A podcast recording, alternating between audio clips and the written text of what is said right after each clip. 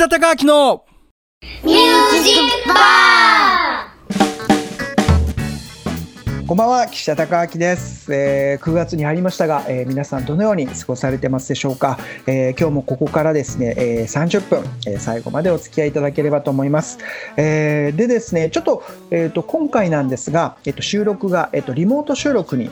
なっていまして、ゲストの方がですね、今回は石垣島と今東京というちょっと離れてる場所にいて、ちょっとノイズとかですね、あとは、音の強弱っていうところで若干ちょっと聞きにくい箇所っていうのがあるかと思うんですが、ご了承いただければと思います。では、素敵なですね、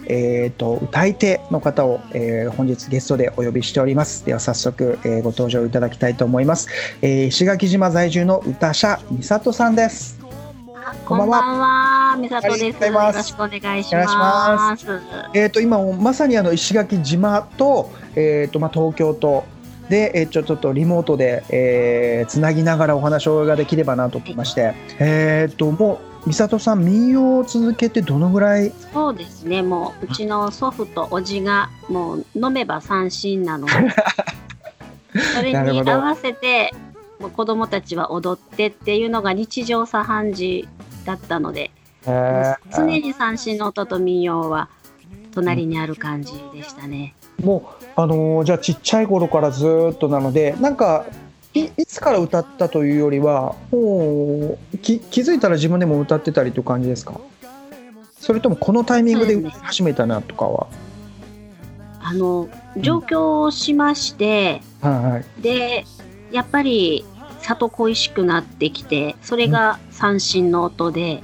で自分でもやってみようって思ったのがきっかけですかね。ホームシックですね、いわゆる。なるほど。まあじゃあもうちっちゃい頃から聞いてるその音が自然ともうなんか恋しくなって、で自分でも歌ってとか、すごい、なんかもう身近なところにちょっとずっと音楽があってっていう感じが。で美里さんと一番最初に会ったのが、多分もう 2,3 年以上前になると思うんですが、自分が初めて石垣島に行って、ライブを、縁があってさせていただくってなった時に、一緒に多分対バンを、ライブで出演させてもらったのが一番最初だと思うんですけども、はい、一番最初が、確か記憶が確かなら民謡居酒屋が多分何軒かね一緒させてもらったんですが、でそこは最初美里さんが他の、ライブ終わりで、終わってからすぐにそのまま駆けつけてだったんで、なんか挨拶もないままそのまま美里さんがわーって来てわーって歌うっていう感じだったんですけど、自分は石垣島に行って。一番最初に三線と民謡、はい、沖縄のその民謡に触れられた一番最初がそれだったので、なんかすごく衝撃だったのもあったし、すごく嬉しい気持ちにさせてもらったのをすごく覚えていて、ありがとうございます。もうそこからあっという間にまた行きたいなと思いながら、なかなか2回目の石垣がまだ叶ってないんですが、間が長く空いてますね。ですよね。なんか自分もSNS で美里さんともつながっていて、日記も見させていただいたりとかで、今石垣島どうですか？ざっくりした質問ですけど。ざっくり暑いです。暑いですよね。暑いです。もうクーラーの中じゃないといられないです。もう自分が行った時もそうですけど、多分年々なんか沖縄に限らず東京もそうですけど、本当に毎年暑い感じがあるんですが、今年余計になんかそのコロナの影響もあるのか、なんか引きこもることが多い分、たまに外に出た時の暑さみたいなのとかも暑いですよね。皆さん結構汗かいてましたもんね。もう相当です。もう汗かきはもうちっちゃい時からなんでいまだにですね、汗かいてはビール飲んではまた汗かいてはみたいな繰り返しで、石垣の時も本当にいろんな、なんか居酒屋さんもそうですし、食べ物おいしいとこも教えてもらったりして、いろんなとこ食べに行ったりもしてたんで、楽しかった思い出しかなくてでそうだ、石垣島ももう多分ずっと長くなると思うんですけども、なんかSNS でそういえば見たら、これ庭で採れたやつですかね。最近野菜がなんかすごくなんだろう、成長がいいみたいなのを見たんですが。そうです。あげたのはパパイヤですね。あ、パパイヤ、ね、青パパイヤを野菜として食べるので、石垣沖縄では、果物じゃなく、果物じゃないんですよ。へえ。待って、黄色くなれば果物として食べれるんですけれど、うんうんうん、島の人はもうほぼ野菜として食べるので。じゃあその黄色くなる前の、そうです、が一番食べ頃で美味しいので、そうなんだ。それは例えばお肉ととか野菜炒めみたいな形でのってことですか？沖縄でいうとしりしりって言うんですけど、はい、鮮キャベみたいな感じで細く切って、はいはい、でそれとあとツナ缶と一緒に炒めるんですね。はいはい、普通にしてもうシンプルに食べるっていう感じ。食感とかはなんかこう歯ごたえがある感じなんですか？分かれるとこうじゃがいもを生炒めした感じの食感っていうんですかね。へえ。微妙に食感残ってる感じ。そのパパイヤの甘さみたいなのは残っていない。特に癖のある野菜ではないので。へえ。なのでチャンプル以外にもなんかお吸い物に入れたりとか、うん、豚汁みたいにするお家もあるんですね。へえ。全然もう場所が違えばいろいろ用途も違う感じですね。そうですね、もうまさに、うん、なんかパパイヤ以外にもなんかいろいろ目の前の庭になっているっていう話でしたが。そうですね、狭い庭なんですけど、はい、グアバ、バンシルって言うんですけれど、グアバがなってたり、はい、あとはアセロラですね。へー。母が実がなる木が好きなのでいっぱい植わってますけど、今年はそれが本当に例年よりもいっぱいなるので、うーん、楽しませていただいてます。なるほど。じゃあその野菜はどんどん成長してる分が、はい、ちなみにアセロラってどうやって食べたりするんですか？私はジャムにしちゃいますね。ああ、なるほど。アセロラっていうとなんかこう飲み物をそのまま食べて、うん、そうですね、うん、そのまま食べても美味しいんですけれど、うんうんうん、種がすごい多いので。ああ、なるほど。はい。ジャムが一番美味しい。ジャムにして、じゃあ、はい、パンに塗ってとか。そうです。あとは島酒にちょっと溶かして。なるほど。あ、美里さんとお酒なんかガブガブは飲まなかったですけど、何軒かバーっていうかライブバーとか行きましたよね。お酒を美里さん自体は結構いける感じとか。飲みますね、やっぱり。なるほど。あの時はまあそんなにたくさん飲めなかったですよね、確か。そうですね、確かに。うんうん、また石垣行った時にはちょっと今度はこう一緒にわっといろいろたくさん飲めればと思います。で、はい、今回そういえば美里さんが出演いただけるということで、リスナーの方からですね、質問をちょっといただいているので、一つ目ちょっとお送りしたいんですが、ラジオネームとんぼさんから、石垣島に住む人ならではの石垣島のおすすめがあれば教えてくださいっていうことなんですが。おすすめですか？うん、このおすすめっていうのがどこのポイントだろう。遊びなのか食べ物なのか。これ多分こういうふうにしか書いてないので、場所でも食べ物でもだと思うんですが、じゃあちょっと、例えばもう石垣島に住んでる人から見て、石垣島に来たらここはちょっと見といた方がいいよ、行っといた方がいいよっていうところって何かありますか？石垣はやっぱり、まあ海、まあ、沖縄全部海が綺麗なんですけれど、うん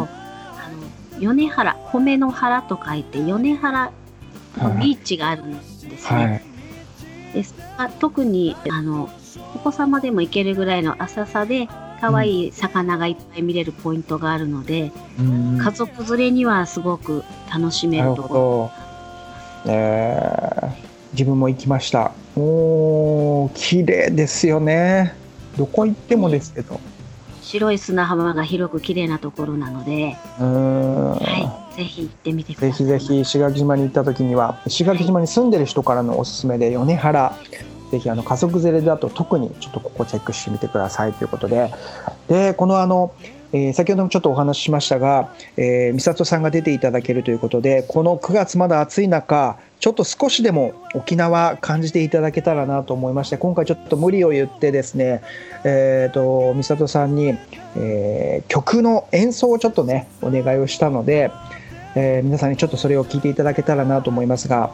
何をそしたら、お送りいただけますでしょうか。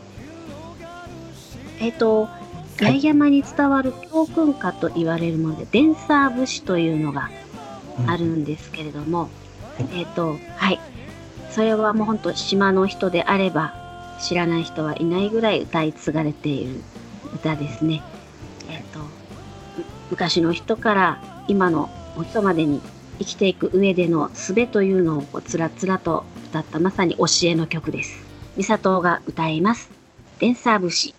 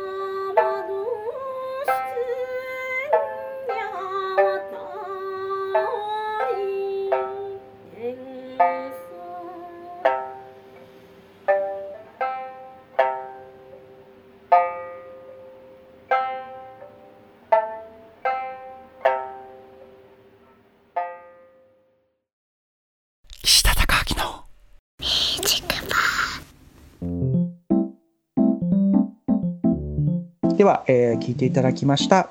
歌社美里さんで、デンサー節聴いていただきました。でさっきちょっとこの説明がちょっと漏れたんですが、この歌社っていうのが、はい、ちょっとご説明いただけたらと思うんですけど、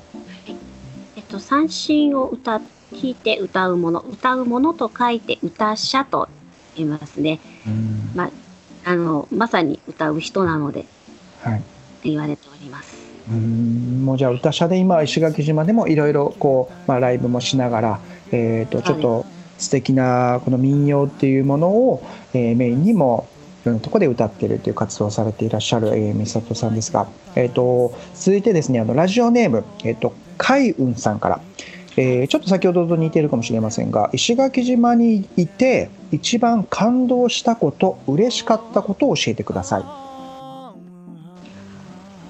もう毎日が感動の時間なので。でしょうね。もうや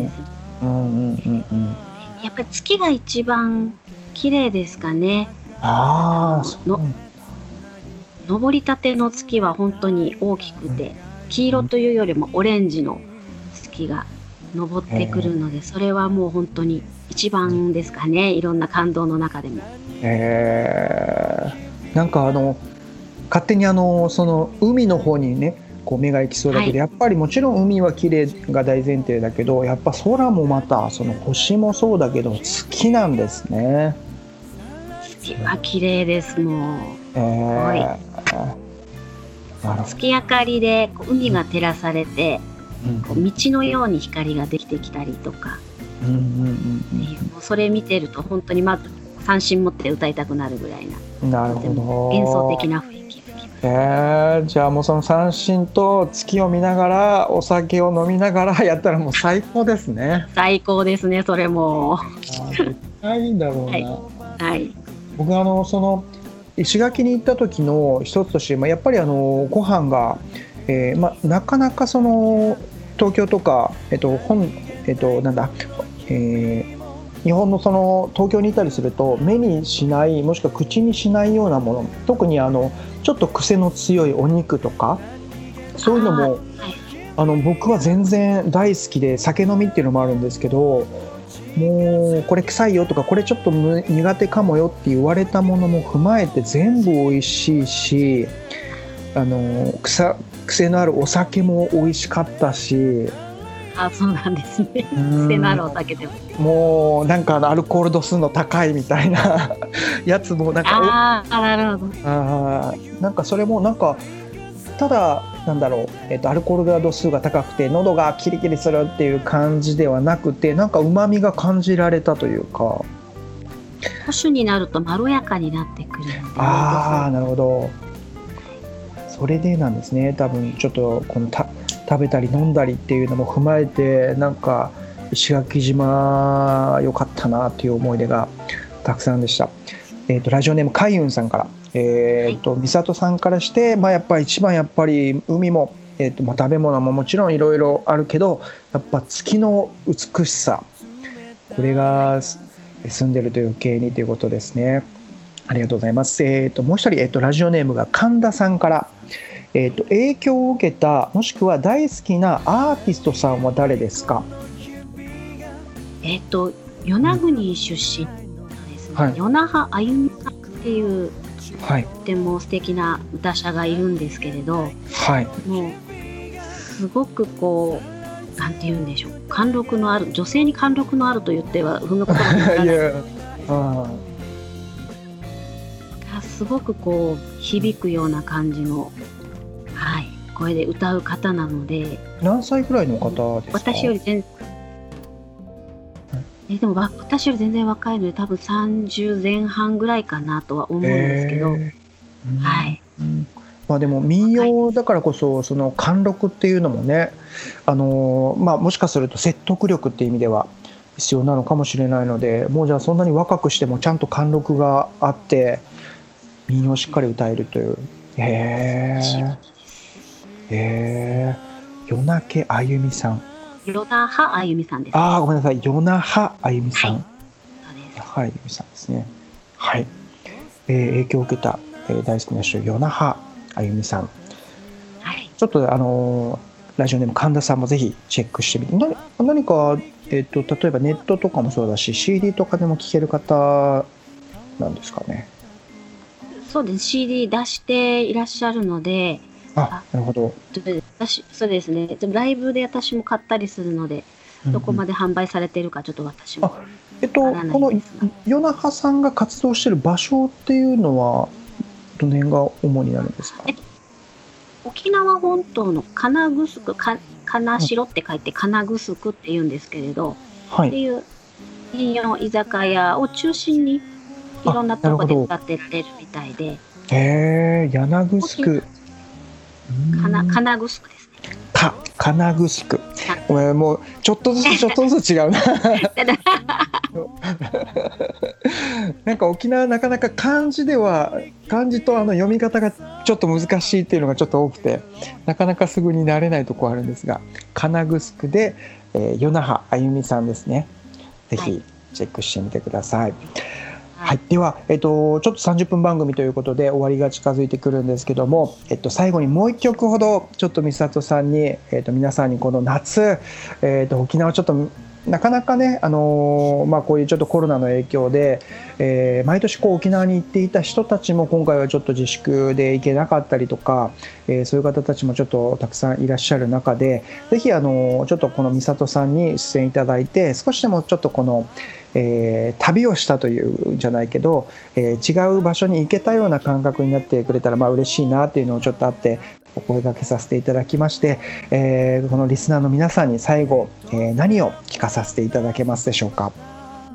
はい、沖縄といえば八重山といえば知ってる人が多い曲です。はい、朝ドやユンタという曲がございますが、さあゆいゆいまたはりぬつんだらかぬしゃまよといえばピンとくる方もいらっしゃると思います。その曲の朝ドやユンタ方言バージョンから新朝ドやユンタ45バージョン続けていきたいと思います。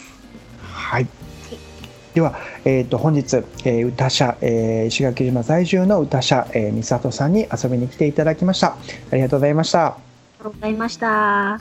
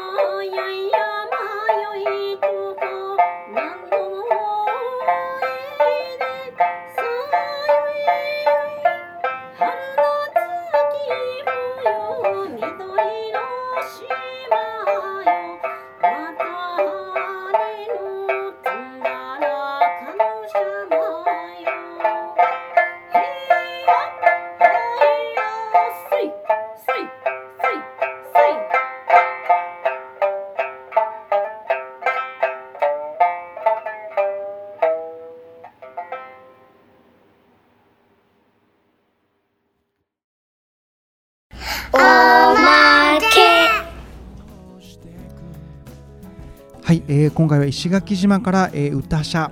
民謡をですね後世にちょっと、歌い継ぎたいっていうですね、思いを持って活動されていらっしゃる美里さん、歌者の美里さん、遊びに来ていただきました。ありがとうございました。やっぱりこの日本人だからなのか、今回美里さんが事前にちょっと歌撮っていただいたものを送っていただいたんですが、このザーっていうちょっとこの空気感も踏まえて、沖縄でまたあと石垣島という島っていうこの空気感に触れると、多分これ僕だけじゃないと思うんですが、その空気感を感じると、何かこう懐かしいものとか島国っていうのもあるのか、そういうものをちょっといろいろ感じた方っていらっしゃるんじゃないかなと、やっぱり特殊なこの空気感を持つ沖縄、また石垣島っていうのをちょっと皆さんに触れていただけたのかなと思います。歌ちょっと2曲も披露いただきました。美里さんありがとうございました。で、ここからですね、また来週も本当に素敵な、ゲストの方お呼びしておりますので、皆さんにちょっと楽しんでいただけるこう空気感、